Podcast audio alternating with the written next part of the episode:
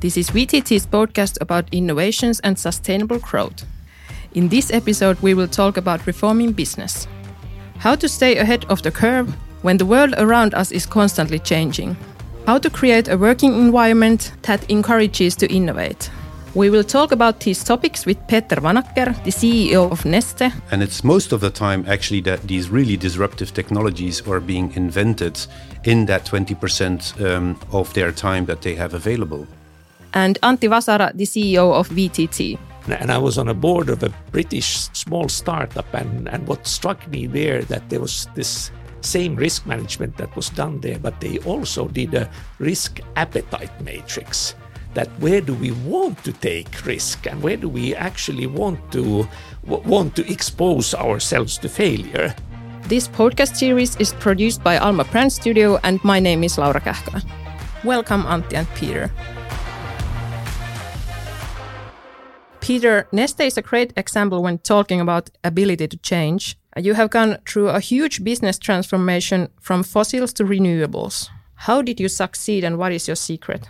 Well, that's a very good question, uh, Laura. And maybe I do a short recap on our transformation. I mean, more than 10 years ago, um, we had a group of uh, people in our innovation department. They kept on going for it. I mean, developing a new technology um, that would change the world. Um, so, developing renewable uh, diesel based up, uh, on waste and residues. But that was the first wave of our transformation. And since now two, three years, we are actually going into a second wave.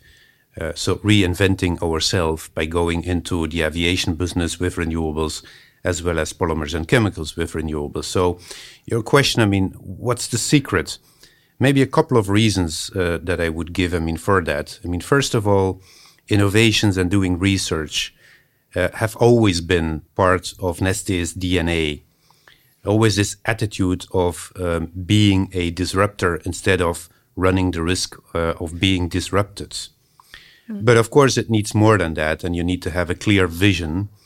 Uh, and at that time, Neste, I'm talking about more than 10 years ago, had a very clear vision that everybody believed in, members of the board as well as of the management. And even if not everyone uh, was convinced about that, NGOs were not convinced, investors were not convinced, or even employees of Neste were not convinced, or they did not even understand it.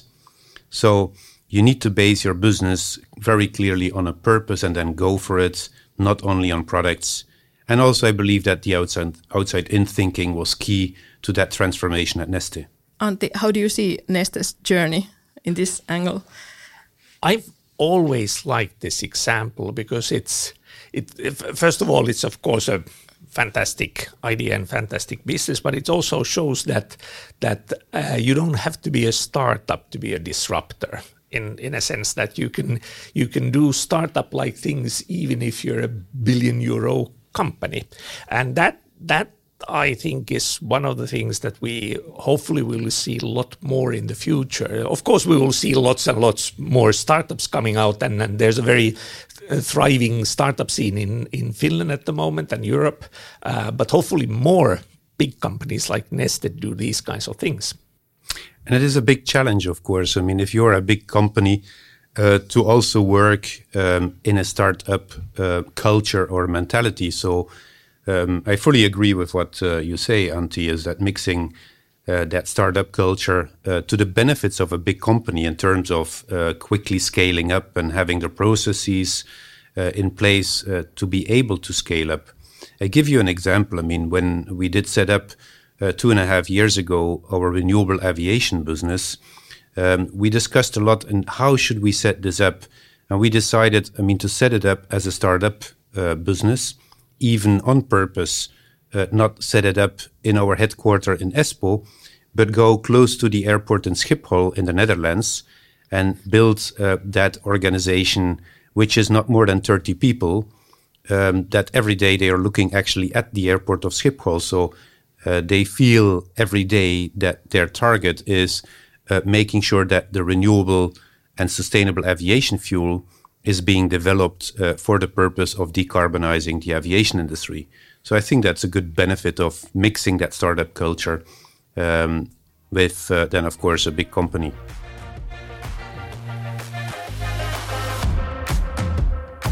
Antti, VTT observes the world and its evolution constantly. How would you describe the importance of the role of being able to change in this world we are living right now? So I, I, I hate to use a cliche here now, but I, I am uh, so ch- change is constant, and and it's almost like that. What would be the the alternative that we stay the mm. same? So so um, man, mankind's history is all all the time about change. Now we have some some um, challenges or these sides of grand challenges that are of course much more uh, much more threatening in many ways, like climate change. We've seen that what the pandemic can do. Um, so, so clearly, we need to do something about uh, how how to reduce greenhouse gas emissions. We need to be better prepared for for pandemia in the future, viruses, bacteria, whatever may be coming. But at the same time, I think that the the the real change. These are in a way, it's very concrete things. But the real change is that how do we continue to grow the well-being of, of society so that how, how do we do growth sustainably in the future? E- economic growth has served us very well, but we've seen also the downsides of that. So how, how do we do that now in the future in a way that it's sustainable? And of course, I'm kind of coming from VTT, coming from a research organization. Obviously, you're you're sort of a, we are inundated in the science and innovation world all the time, but but we we also at the same time see that how much is happening on that front what type of possibilities are coming from science and, and technology and and to us that creates hope that hey we can actually deal with these these challenges and do something that creates a, a, a world with sustainable growth. And um, and that that's why we, we think that there is very much reason to be hopeful, but also then that we need to be acting on science and innovations. Uh, what is the role of R and D and I when renewing business? So, so that's a huge topic, obviously, and I'll, I'll, I'll give an answer which comes with a sort of the VTT lenses yeah. on. So, so I'm, I'm not even trying to give a sort of a com- comprehensive answer there, but the, um, I, I see, I see sort of a two, two big themes there. One is obviously this that, that when when uh, when we know that there is a solution but it's not yet commercially viable or it's just not scaling up to the industrial industrial level. So that there's a lot of those kinds of things that for a long time we have known that hey this can be done but then it has been way too expensive. So so a lot of research development innovation work goes into this so-called scale up that how, how do we help then and, and VTT is an example of those kinds of research organizations that is dealing with with that phase that how do we help a great scientific idea then to scale up to be commercially viable. The, the other part is then this speeding up that sometimes we know that hey here's a problem but we don't know a, know a solution to that one. And then how how to then utilize science technology, how, how to then do sort of targeted research that then figures out that how do we actually find then the solution to that and kind of like speeding up that there is a solution to that.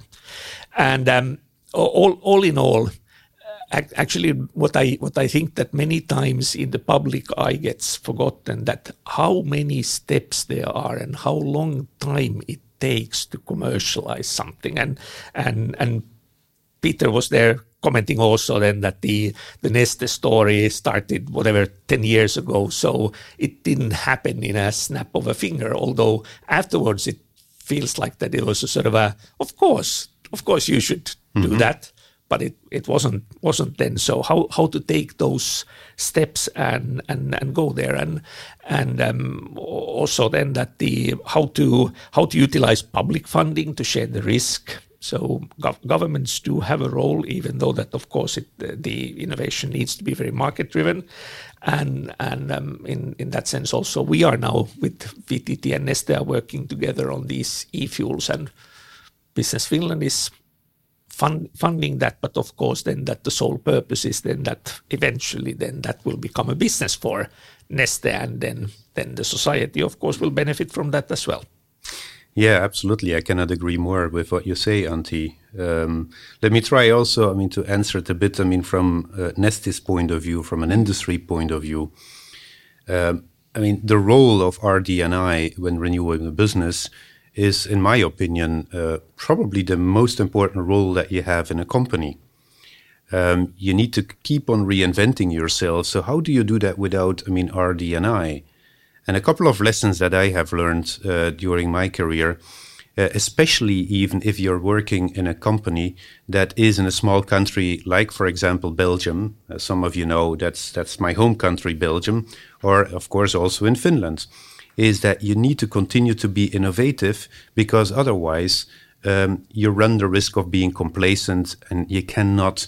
Uh, outperform these huge companies that are very international companies uh, so this drive, I mean, to be innovative, you can't achieve if you don't have the right people.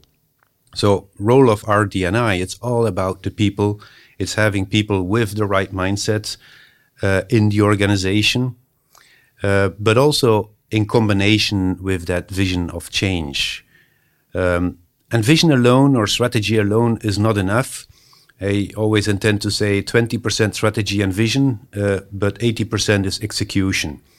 So really um, nailing it down, um, executing step after step after step, um, and having that communication inside of the company, but also outside of the company, uh, in a very systematic way to also ensure uh, that organizational agility because it goes hand in hand, of course, with the role of uh, RD&I.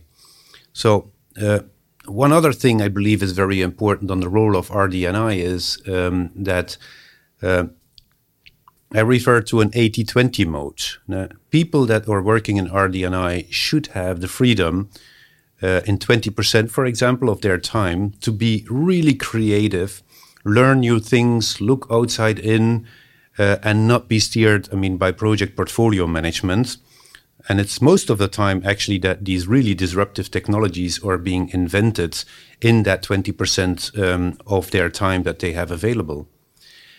One needs to be also proud, and I want our RD&I uh, department to be proud, but not too proud as well, uh, because that's a very big danger if you have a very successful track record and then people start being too proud and not listening anymore, and not looking outside in uh, on what else is happening in the world, uh, because proudness eventually can lead to stopping innovating. Yeah. Yeah, if I, if I can continue from there, I, I think that it's exactly what, what Peter said that su- success can be a paralyzing thing, that you start believing in that the solution that you have made is so wonderful because customers love it and it kind of like gets gets ripped from your hands uh, at that time of great great success. But but not nothing really is gar- guaranteed because technology moves fast. Uh, competitors are dying to get on the same business and figuring out how to how to disrupt you. So so how important it is then to uh, stay awake what's happening, but also at the same time that see that all the opportunities that are out there. We, we see kind of like that. That's one of the benefits of, of working in a research organization or, or university that you see that how fast science is moving at the moment, and it's it's not moving in one field, but it's moving in very many different fields.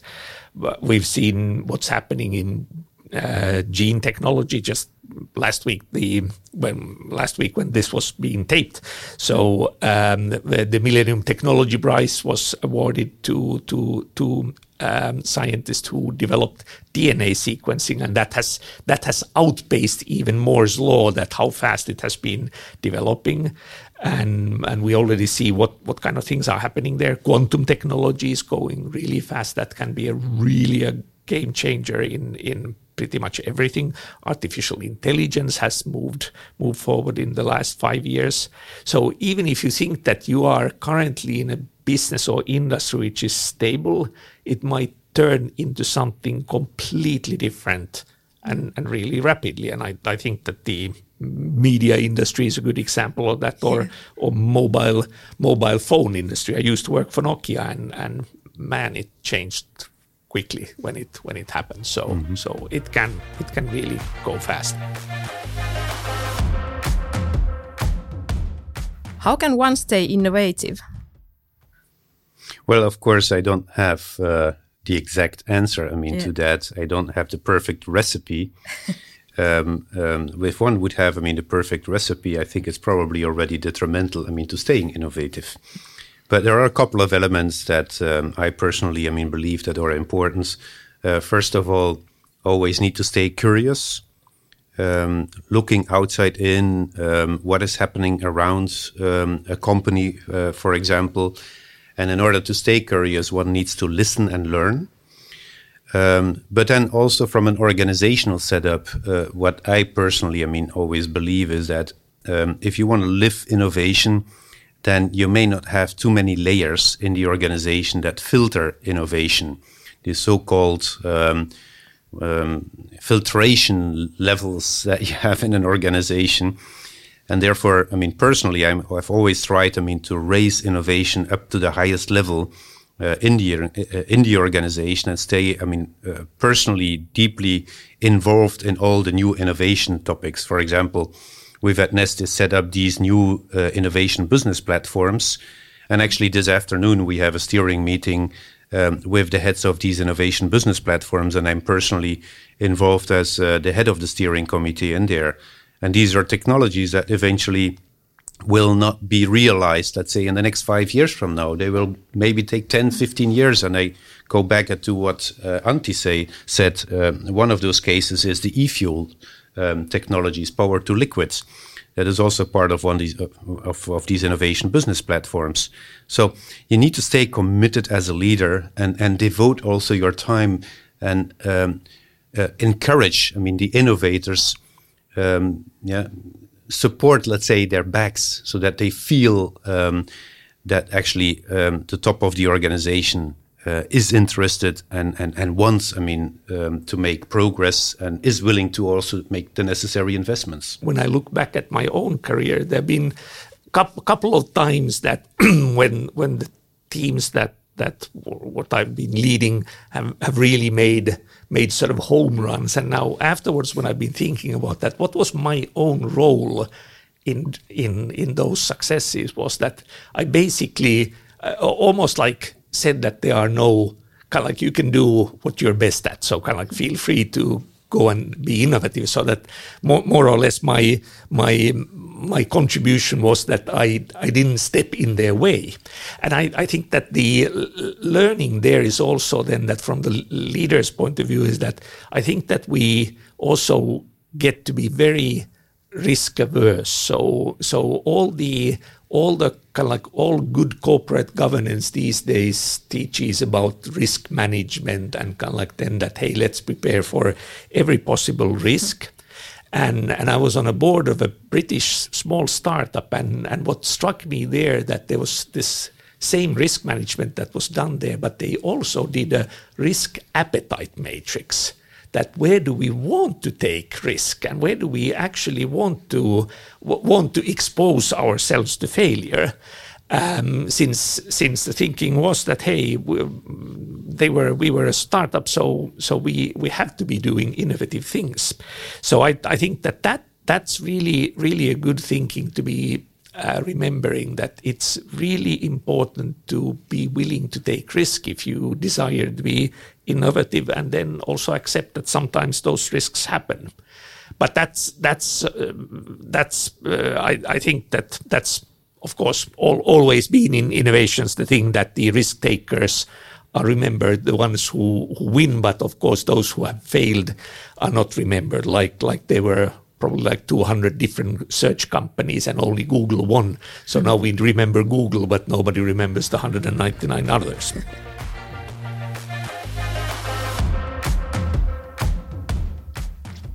Well, Antti, you have said that you believe that uh, the next wave of billionaires will be climate billionaires.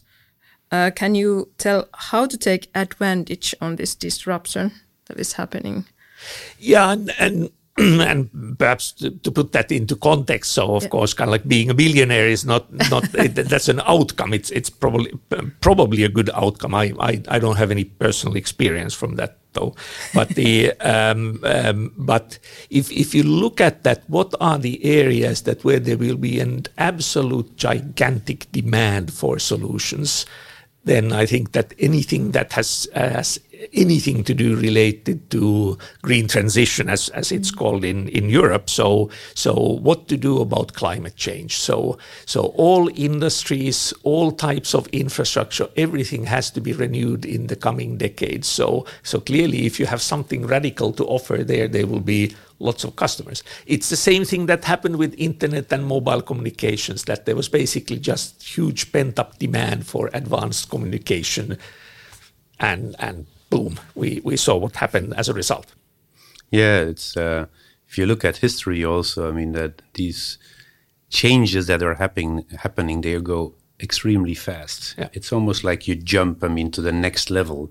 And this gives, I mean, huge, I mean, opportunities. I also agree that especially, I mean, climate change uh, uh, will give, I mean, huge opportunities, I mean, on the next decades. Yes. And it's also very much needed, I mean, because we are in a climate crisis. So it's great, I mean, that actually now finally, I mean, this has been recognized. But it also has a certain danger with it that eventually some people want to go too fast and eventually do polarize then and believe that certain technologies um, would make it already the difference. I mean, tomorrow. So yeah. we keep on saying also that all technologies that help um, need to be treated. I mean, equally. At the end, I mean, we only have one climate crisis, and that's the big topic. Yeah. So I will keep on warning. I mean, don't kill. I mean, innovation by over regulation, but leave it up. I mean, to uh, institutes like VTT, companies like Neste, to find the right technologies to contribute and regulation can help in making making them sort of the in, in the business environment that where companies work and, and universities work to be that it's if it, doing good is also do, uh, good business. And I think that that's that that is one of the key tricks here that there are so many areas that we're actually doing those new solutions are still bad business and that's why people stick on to the old mm-hmm. old old yes. things that that then harm harm the environment so in that sense then that regulation can make a difference but but of course when used correctly yeah it should be courageous and it should be supportive regulation yes. and yeah. then it is the right regulation yeah. yeah. If you need to summarize the alchemy of reforming business in one sentence, what would that be? Can you start, Peter? Yeah, sure, I can, Laura. And um, I would actually make it very short. I mean, limitless curiosity and courage. That's simple. How about you, Antti? Yeah, well, uh, sort of I, would have loved to use those as well, but since they are used already, so I, I, go with, with also something important, which is learning. So so we we we talk about a lot about this that kind of like in startups that how important it is that they're kind of like there's a culture that people are allowed to fail and and these kinds of things, which, which is true.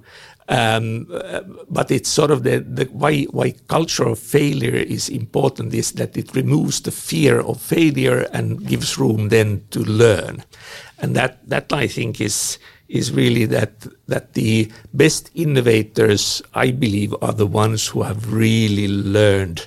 Uh, take, taken the time to learn about what customers need, what are the opportunities, and, and utilize what they have learned. It's it's not magic or it's not actually alchemy in that sense. It's it's very very systematic thing. Thank you for your visit, Peter and Antti. Thank you. Welcome. Thank you. Tämä VTTn podcast-sarja tuo ääneen vaikuttajia, jotka ovat ajatelleet ja ratkaisseet asioita uudella tavalla toivon, innovaatioiden ja kestävän kasvun mahdollistamiseksi. Pysythän kuulolla.